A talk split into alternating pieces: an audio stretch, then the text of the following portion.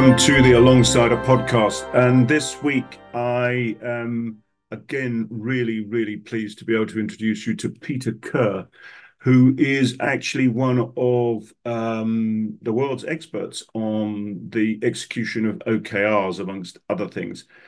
Um, his background is fascinating from advertising, uh, providing IT support services, uh, he understands IT in the biggest sense of the word uh, in a very practical, grounded uh, way. He was uh, um, confident enough to being vulnerable to be able to ask the organization what bugs you about IT and listen to the answer and then come up with the solutions. Um, and I think this is a really interesting area. Um, he understands the the need to ask the question why um, and and then, then think about where are we now, where do we seek to be? So it's our coaching frame. Um, he is without doubt a great alongsider, but he's also uh, relishes having others alongside him. Um, he's not vulnerable there. Um, he's he's um, humble enough to be able to do it. As a result, he is someone who is very naturally included into the C-suite, uh, to the very senior levels of organizations, because uh, he isn't seen as a threat. What he is is um, a force to be reckoned uh, with in terms of getting the right things done. I commend this to you. I could go on. Um, there's no point because you might as well listen for yourself. I know you'll find it fascinating. Um, his theme of simplification, uh, I think, is is is really helpful. Um, uh, employment readiness in the education system for anyone who's interested in that sort of area. Um, he's he's he has a has a lot to say about that, um, and being able to ask why are you doing that um, in a way that's a disarming um, and and can invoke an honest answer. So um, performance and learning uh, in the workplace uh, is is a very interesting topic. I commend this to you and look forward to um, seeing you on the podcast soon. Take care. Bye.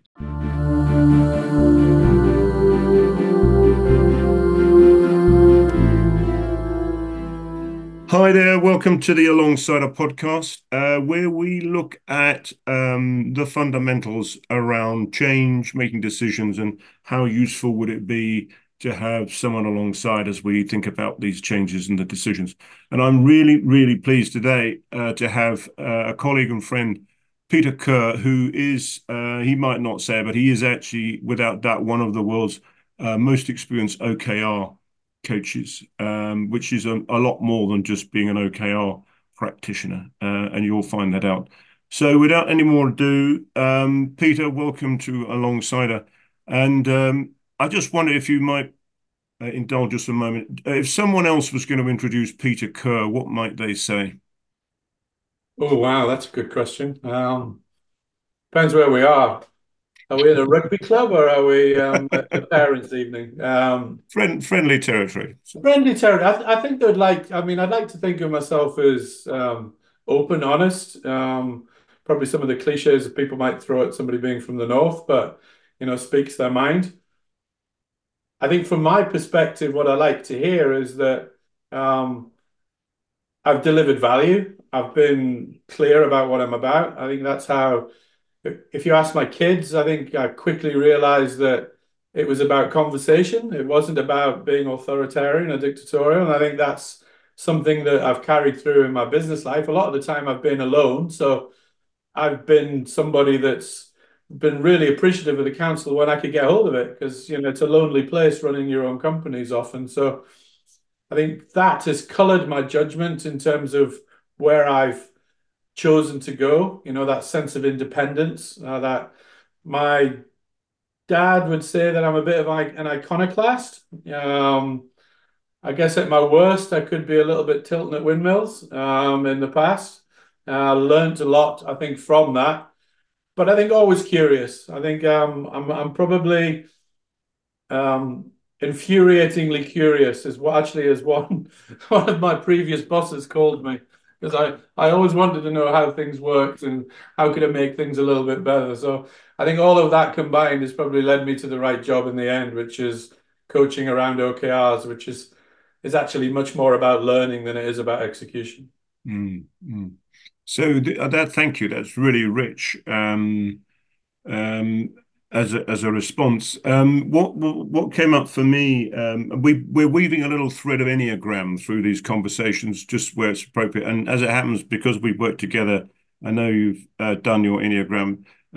So listeners might not be surprised to hear that uh, Peter is a is uh, is is a helper. So he's somebody who uh, wants to be helpful. Um, considerate helper is what it's called within the the speak. Um, but I was intrigued because you also said uh, that it works, that the thing works. Um, you know, we're not just talking about it; we're actually, you know, uh, make, making a difference, adding value. Could you? How does that work? Uh, being someone who relates and to people um, and get gets things done. I think it, I think it's about patience. A lot of it's been about the cliche, I guess, from a coaching perspective is you suddenly realize it's the questions you ask rather than the answers you give as you migrate. I think what we are all trying to do, particularly in the formative years of our career, is we're all trying to perform. You know, there's a series of performances, and we get promoted based on a performance, and then we might get to a board and we perform at that level. And sometimes we just take our foot off the gas in terms of learning, because um, we assume that the idea that we might make a mistake could be weak. Um, so what I like to think of is if I can get to know people a little bit better, then for them to start that little journey of self-awareness where those little light bulbs are going on without being, you know, hitting them with a stick, that's where I think I can add the value. Because if the conversations change, it's, it's like in this environment, we're now working virtually. We all kind of take it so far for granted, but it's only a short time that mm. this has become the norm yeah, we've kind of accepted it, but we've not really learned how to do it. But I still would maintain that from a coaching perspective, my best encounters are first in person because it's a three dimensional encounter and you learn so much more about people. And then you learn the right to actually work with them virtually. So I think where I see the value is A, getting to know people, get to know what they take. Don't treat every assignment as if it's just a wash and repeat because I think that's really dangerous ground to go on and try and find the things that are going to motivate those people where you think it can help. So it's and it can sound a little bit like being manipulative, but ultimately it's a bit like with your kids. You know, you want your kids to think it's their idea. Um, mm. And also, you, sometimes you're in a fantastic position as an external because you're often more listened to than the internal. You could have an internal advocate that be going on about everybody needing a growth mindset and everybody nods and agrees and then does absolutely nothing about it and just stays very fixed. Or you come in for somebody like me and say, well, what would need to be true for this to be different? Or how could you? And it's just a different set of questions, stimulates a different thing. So to me, don't treat everybody the same, but make sure you keep checking in to make sure they're getting something out of it. So I'm intrigued. Uh, if um, I mean, spoken like a true two, I would say what you just said there uh, in, in many ways. But, but this manipulation, well, this manipulation, I just was interested in your early career. How would uh, those people working with you or reporting to you, um, or you report to them, how would they have experienced uh, Peter Kerr then, and and as opposed to how um, someone might experience Peter Kerr now? Ah, it's a really good question. I mean, it's hard to put. I mean, I, would you say I could look back and say I handle things a lot differently? Yeah, I could. Um, when I first got a significant job where I had sort of a director title, I think I was very much in performance mode. I wanted to show people how clever I was and how busy I was. You know, I wanted to, if somebody could got through a task in a day, I wanted to do it in an hour. You know, and there was this this idea of almost one-upmanship. Mm. Um, till I actually started to mature a bit and then realized, well, what is the value I'm adding? And I'll give you a, a simple example. I worked in IT, right? So I kind of had the organization I was in, anything that had a plug hanging off it really was my responsibility. And I used to, and I was kind of in a, uh, not a, a board level, pseudo board level where I reported through the financial CFO at the time. And I used to write this report that nobody read but I could spend a lot of time doing it. Um, and it was a great tomb of a thing, and it had lots of statistics in it. It had server performances, it had all sorts of things, and nobody read it whatsoever. Um, And at that point, I realized that I wasn't really that welcome in the boardroom. They were all thinking about going out for a meal that night or going to the pub. Um, so I asked the CFO if I could just switch it around a bit and do something differently. And that's where I started to see a different perspective in the agency. It wasn't the silo of the IT department. It was about how does the IT facilitate the rest of the organization? And that came about by me wandering around, asking all the chiefs of what bugs you the most about IT? Mm. And they would tell me. And some of it was super easy to fix, and some of it was a little bit more structural and hard. And then once I had that evidence, I used to just report back to them on what I'd fixed. And suddenly I became more of a colleague, collaborator than, oh, bloody hell, it's that bloke from IT again. Um, and I think that changed a lot about how I got curious around, well, where do all of these pieces fit? And then it's again, it's another, I talked about a growth mindset. The other thing that everybody talks about now, collaboration, cross-functional working. They all say it, I haven't found a boardroom yet that does it. They all talk about it should be something that's done outside of the boardroom. But then, and then you'll ask them, ask any board member, do you think you guys spend enough time together? Oh, no, we don't. And then they do nothing about it. Mm. Mm. So what's what's a, what's that about? Would you say if they were, what would need to be true to use one of your expressions for them to be spending more time think I, we've talked about working in the business and on the business the board is primarily there about working on uh, what would need to be true for them to be able to collaborate more i think one they need to um, i think the main one is be prepared to admit you get things wrong and be prepared that you don't know stuff mm. i think there's a story about the guy hastings from um, ran netflix and he used to make his board directors shadow each other for a day. So you would go and find out. So let's, I mean, you'll have been in situations, we've all been in situations where one, there's a tension between a couple of board members, and it's palpable. You know, you can you can detect it. Again, part of the when you're in the room together, those things that you can pick up, that nuances of language. But imagine if you had to say to them, well, actually, I can see that there's some, A, you've got to admit that there's a problem and don't be passive aggressive. But like, why don't you shadow them so you can just stand in somebody else's shoes for a wee bit? Because I don't. I think that's a a problem at board, and particularly when you hire these stellar performers. You know, somebody that's had an amazing track record, and they come in, and you, you're almost they're almost got they're too big to question. But actually, what they're doing, what they did before, might not be relevant to what you need now. They might need to know a little bit more. They might actually just be a little bit frightened of their own CV and not be willing to ask.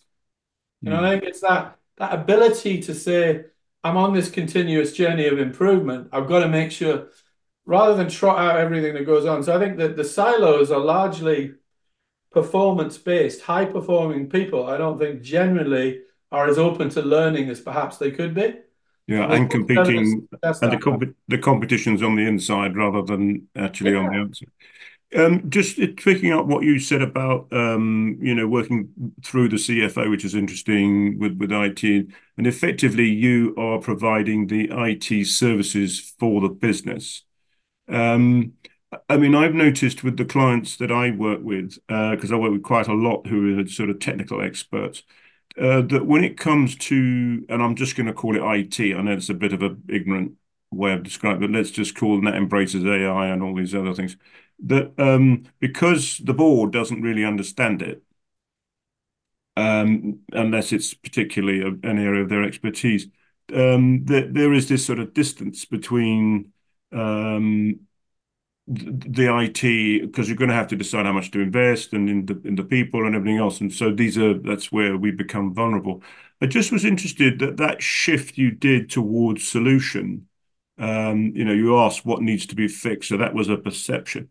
Uh, with the the way um, you know software as a service has grown sort of sort of exponentially uh, for organizations, so they've had to become more people oriented, user oriented, because if they want the the thing to be um, uh, uh, you know to, to be renewed, this is retention of business. The people need it, it's about what do you want the people to say about it. So that I just I wonder how that aligns with what you're saying there about. Uh, in other words, the inside and the outside needs to be able to know what out, what value it it's supposedly adding. Really interesting because I mean, if you do broaden that out to I suppose the era that we've operated in this digital transformation.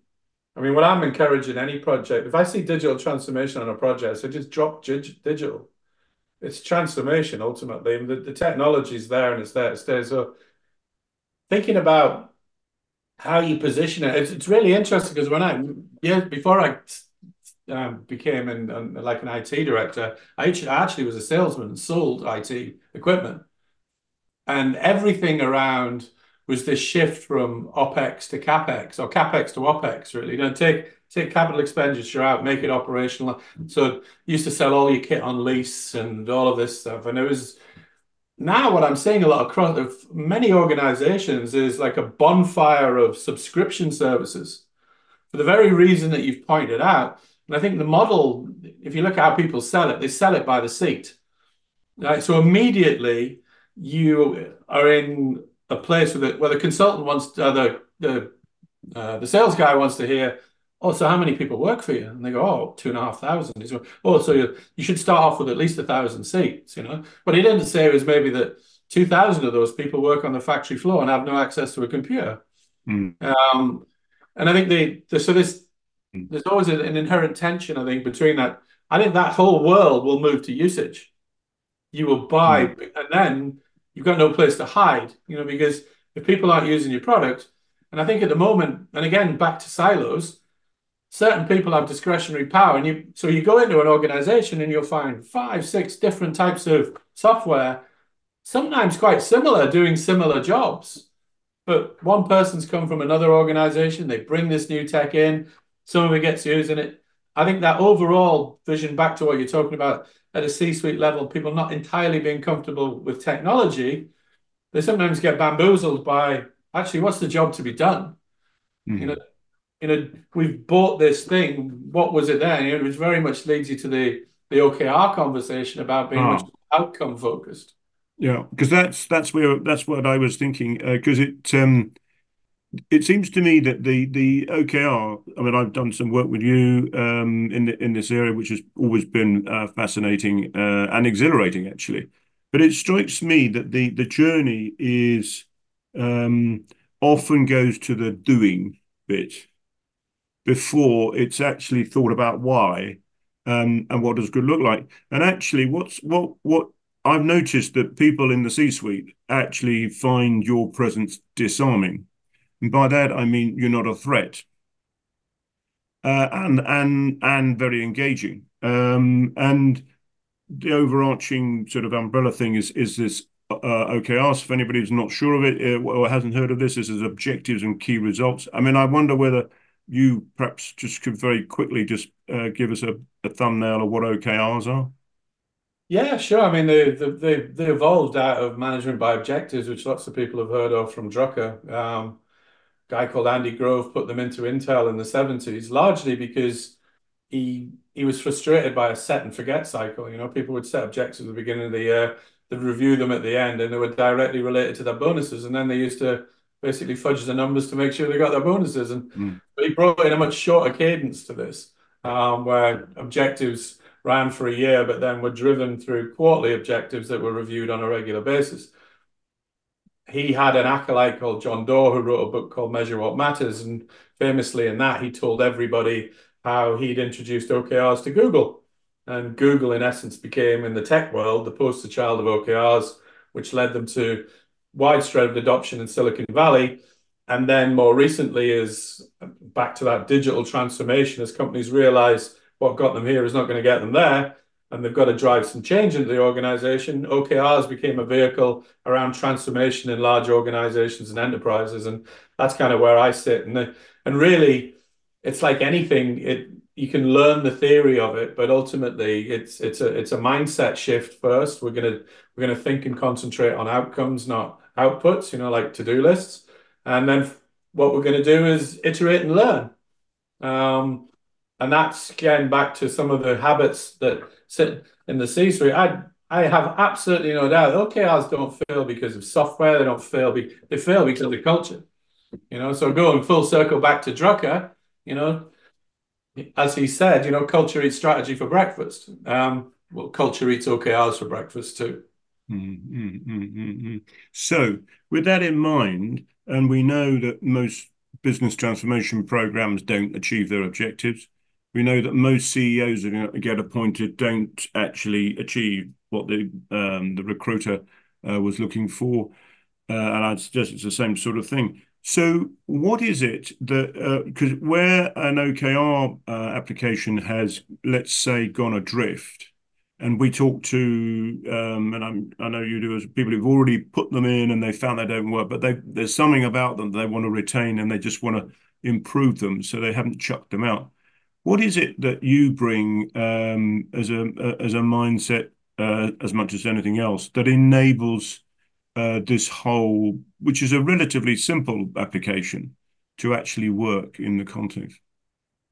I think it's simplification. I think that the hardest thing to do is simplify something because mm. if you simplify language, it's very difficult to hide. And then it's really around once we've identified those simple things that need to change, what are we going to do about it? And it's that, you know, I often use, and you've probably seen it in the coaching that you've participated with me, I often make the analogy of a magnifying glass. You know, so yes, we're going to bring focus, but also if you put a magnifying glass in the sun, it also it burns, and there's a certain intensity that's uncomfortable there. So let's, for example, say that you make a product and you're, a manufacturing company that, that constantly ships late. Your OKR is fairly simple. Let's keep our promises and not ship late. Mm. One objective. Mm. Because the permeate how that permeates through the organization. So let's say you're the organization that ships late, but you want to be recognized as a very high value brand. If you are continuing to ship in late, you can do as much work as you like on thought leadership and putting out marketing pieces out there. You know, you can change your font a dozen times and and get a design house, but it won't change people's perception of you out in the market that you're constantly giving your product late. So fix the stuff that's important and don't hide from it. So I'm this podcast is called Alongsider, Finding Your Place and Taking Your Place. Um, you've given us a brilliant overview of uh, contextually for for OKRs. What what's been your journey for finding your place um, and taking your place to where you are now? Well, um, it's been varied, really. I think the um,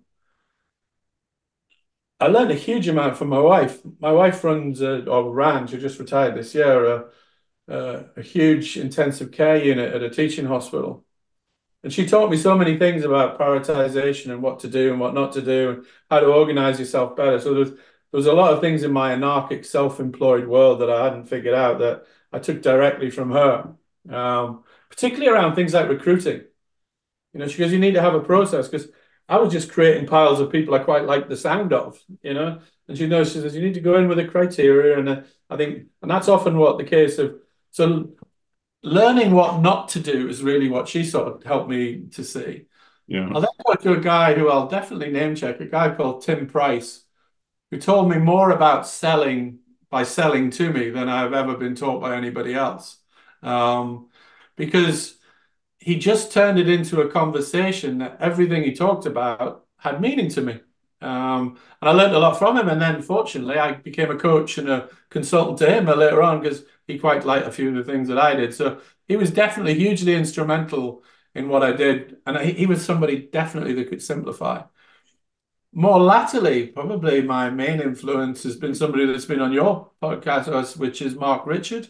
Mm. Uh, an incredibly knowledgeable guy with huge amount of wisdom and talent that taught me also and doesn't know it and doesn't know it as well. Well, he may and may not know it. He certainly wouldn't say that he had it. Um, I mean, um, that's what I mean. He had, he hides his light under a bushel. You know? Oh, massively, and he mm. taught me a huge amount about.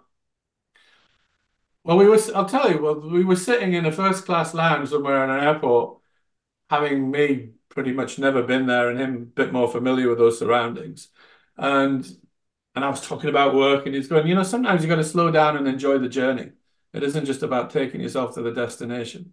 Mm. Take some time and think about what you've achieved and where you've got to, and take confidence in that and move forward. So enjoy the journey as well. And I think that's what when Mark and I went into business together, that's what I felt he always brought to me was that level of let's not rush to the next mountaintop without actually enjoying the view when we get to where we're going, reflect on what we're learning. Because, you know, he's a natural teacher um, Mm. that he probably wouldn't say, but he, and he's such wise counsel. So, yeah, I would say in my latter part of my last part of my career, really, and how it's helped me become better at what I do, he's he's been hugely important to me.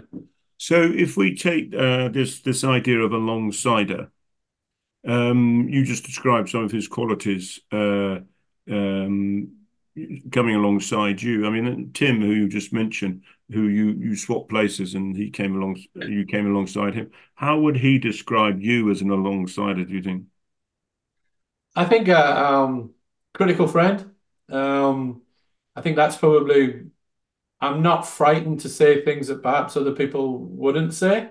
And I don't mean that by being rude, although some people probably maybe say I have been in the past, but I do think that that clarity of thinking and honesty, um, that constantly probe, you know, the five whys or whatever. Why are you doing that? You know, um, it, it sort of links all the way back to that curiosity piece that you know, I said at the beginning is, you know, if you're not curious about being better at your job, why are you doing it? You know, I mean, if you do the same thing every day, how dull is that?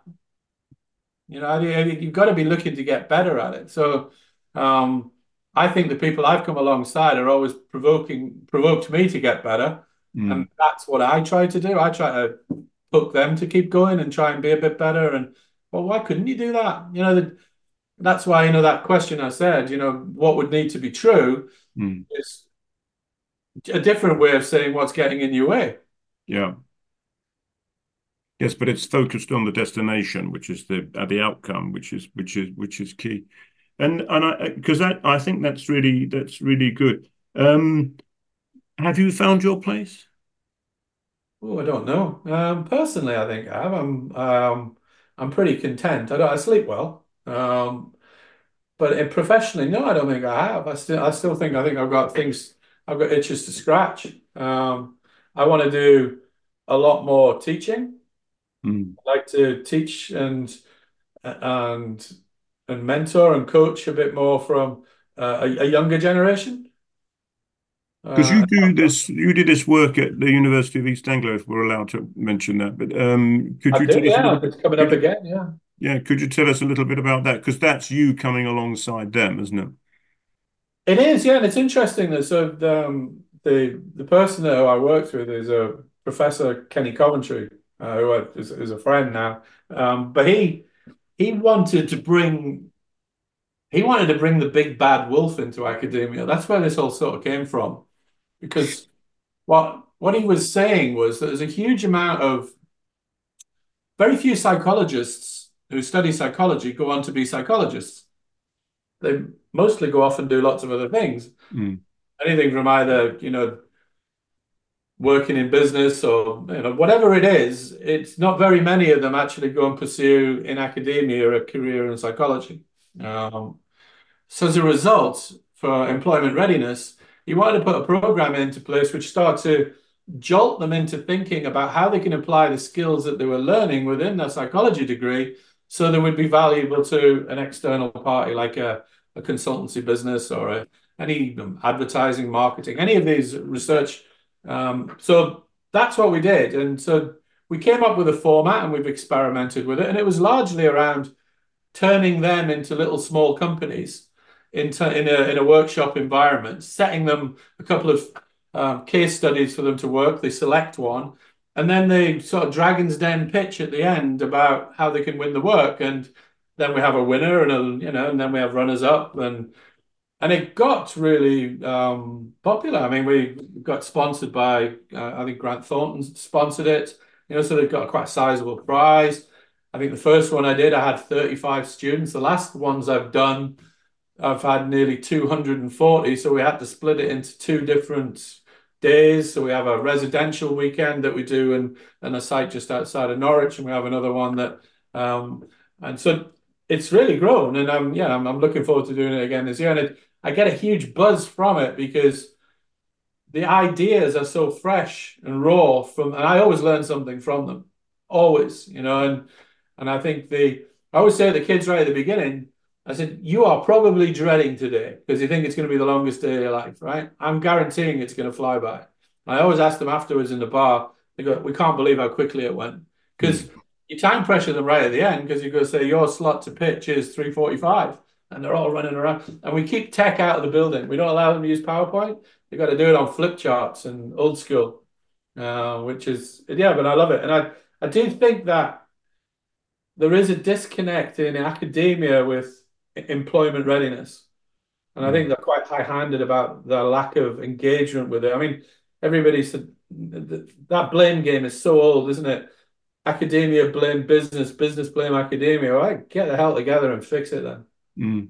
And and I, I I wonder whether what you're uh, sort of picking up there is exactly what's happening in the boardroom. You know, the the expertise and the uh, the me and the I, if you like, of working in silos uh, is is actually it's a caricature of, of what we have and actually what we we value. I think the camp, the pandemic showed us what we really uh, we live our lives locally, and we do, and certainly then you did because you couldn't go anywhere else, um, and it matters.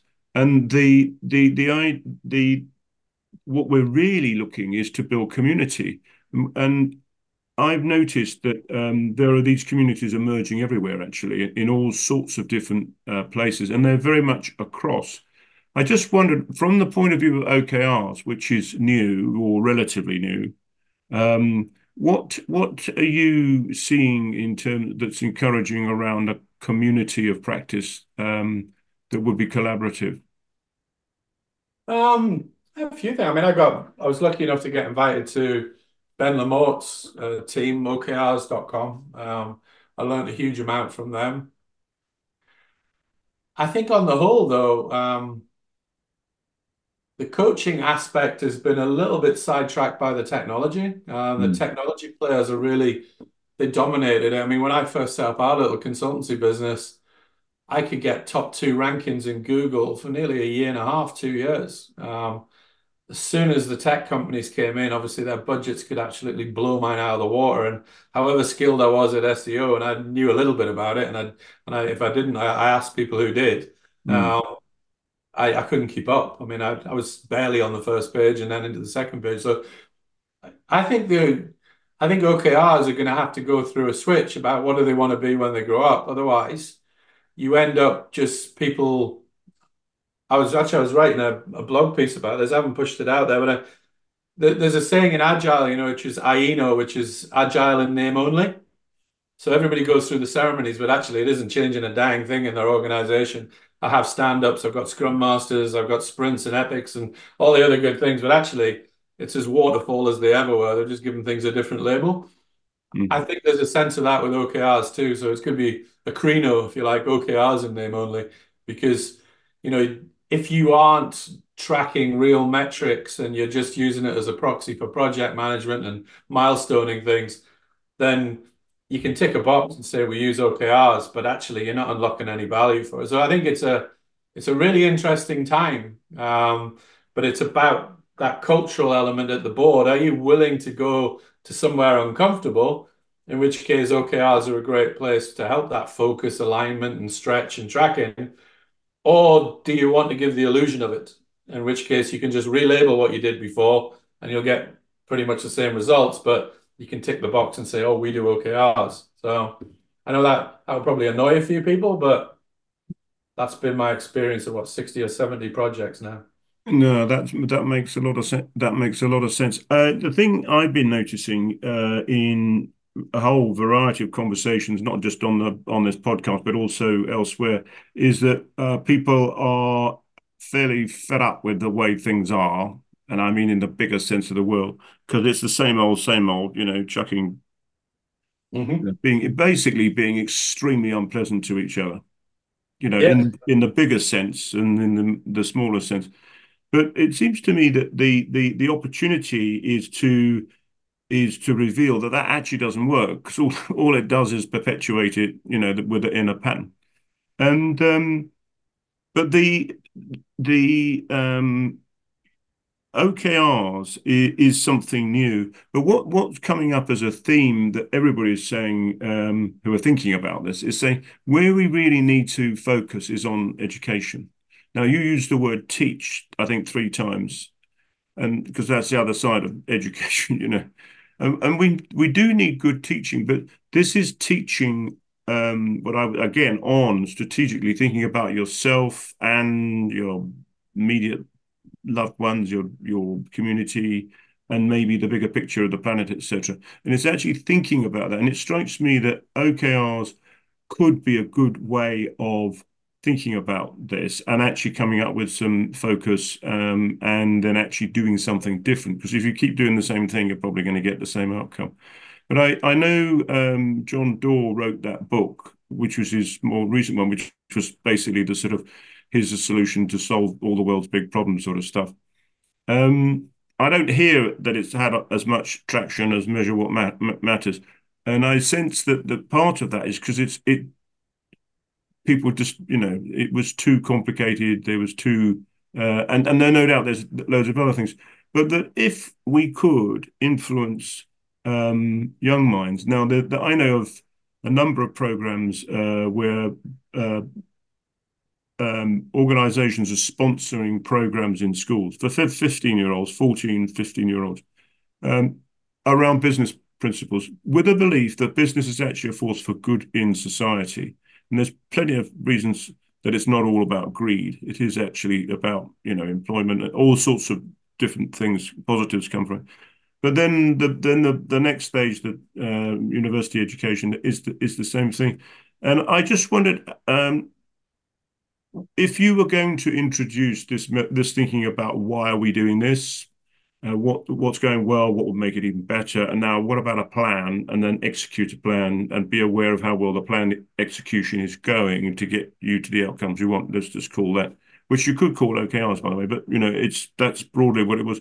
Would you call it OKRs if you were in the teaching context, or and if not, what would you call it, or which is it in a silo? Is it across silos? What and what? How would you describe it? Yeah, that's a really interesting question. What would you describe it? I, think you've got to get more. You need to get the why into what it's called. Mm. Know, I'm going to use a. There was a quote by W. B. Yeats, Irish poet, writer, philosopher, and he said education was about lighting a fire, not filling a bucket. Mm. And I think that's the same role as a coach in the boardroom. I think, you know, it's about lighting a fire, about change. It's not about filling a task list and making sure how busy you are.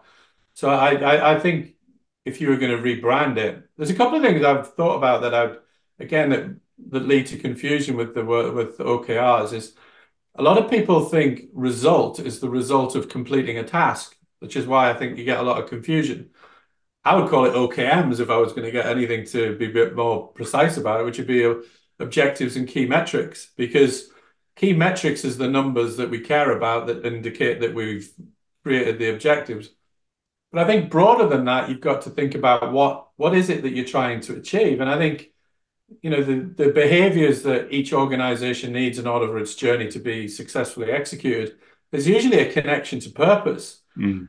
So it, it's it's purpose driven execution is really what it's all about. You know, I care if I care about something, I'll put my back into it and make sure that I do it. And and if I don't care about it, I'll do the bare minimum in order to make sure I don't get fired. Um, and then if I really, really don't care about it, I'll do absolutely nothing and wait to get fired. Um. But the the point is about connecting to purpose. That's the the reason. So I think actually OKRs is just a component part of a broader change of transformation. And I think at the moment, sometimes organizations are reaching into the acronym box and pulling something out, hoping that it'll fix something.